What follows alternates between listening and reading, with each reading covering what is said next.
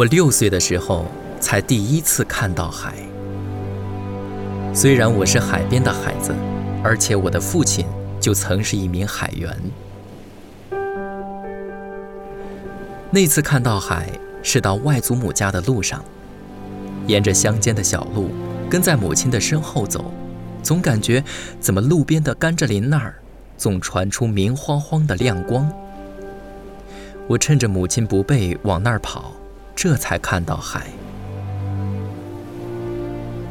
追来的母亲气急败坏，她说：“你父亲不让你知道海的，就怕你觉得好玩，自己跑来了，担心万一有个三长两短。”其实，父亲担心的不仅是这个。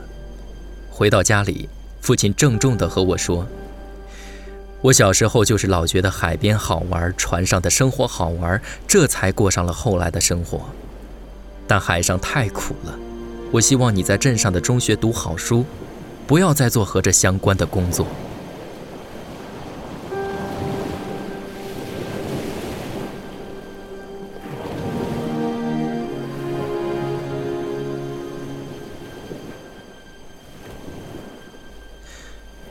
冬时。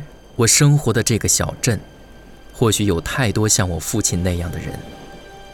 十几年来，镇区的发展一直往反方向滋长，整个小镇都在集体逃离那片带给他们乐趣和磨难的海洋。然而，这片试图被父母藏住的海，却因为父母的禁止而越发吸引我。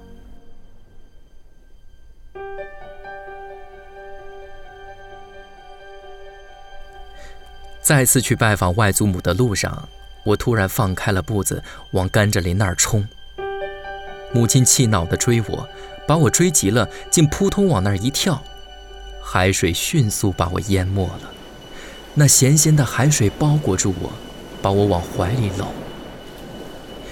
我看到这海水之上那碎银一样的阳光，铺满了我的瞳孔。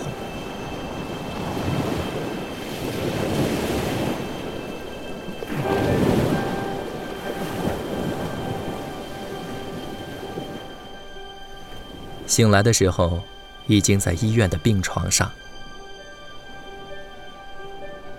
还是藏不住的，父母因为自己曾经的伤痛和自以为对我的爱护，硬是要掩饰。我因而听到海浪声，以为是风声；闻到海腥味儿，以为是远处化工厂的味道。然而，那庞大的东西还一直在涨落着。而且永远以光亮、声响在召唤。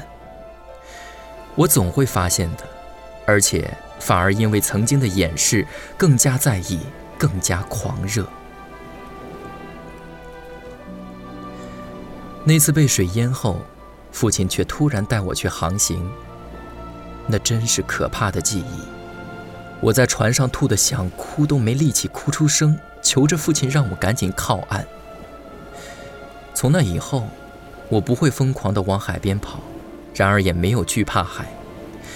我知道自己和他最好的相处方式是什么，那就是坐在海边，享受着海风亲昵的抚摸，享受着包裹住我的庞大的湛蓝，那种你似乎一个人，但又不孤独的安宁。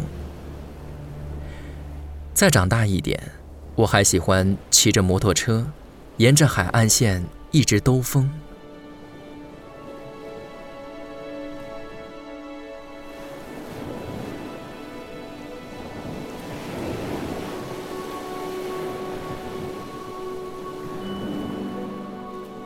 海是藏不住的，也圈不住。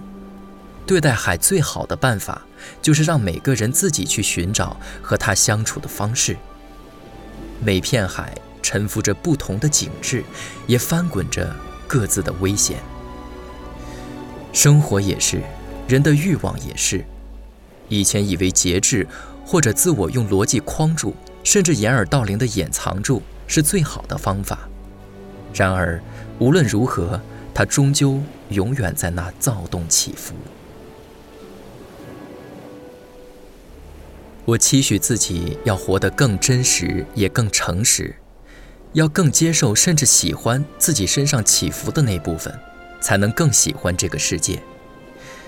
我希望自己懂得处理、欣赏各种欲求、各种人性的丑陋与美妙，找到和他们相处的最好方式。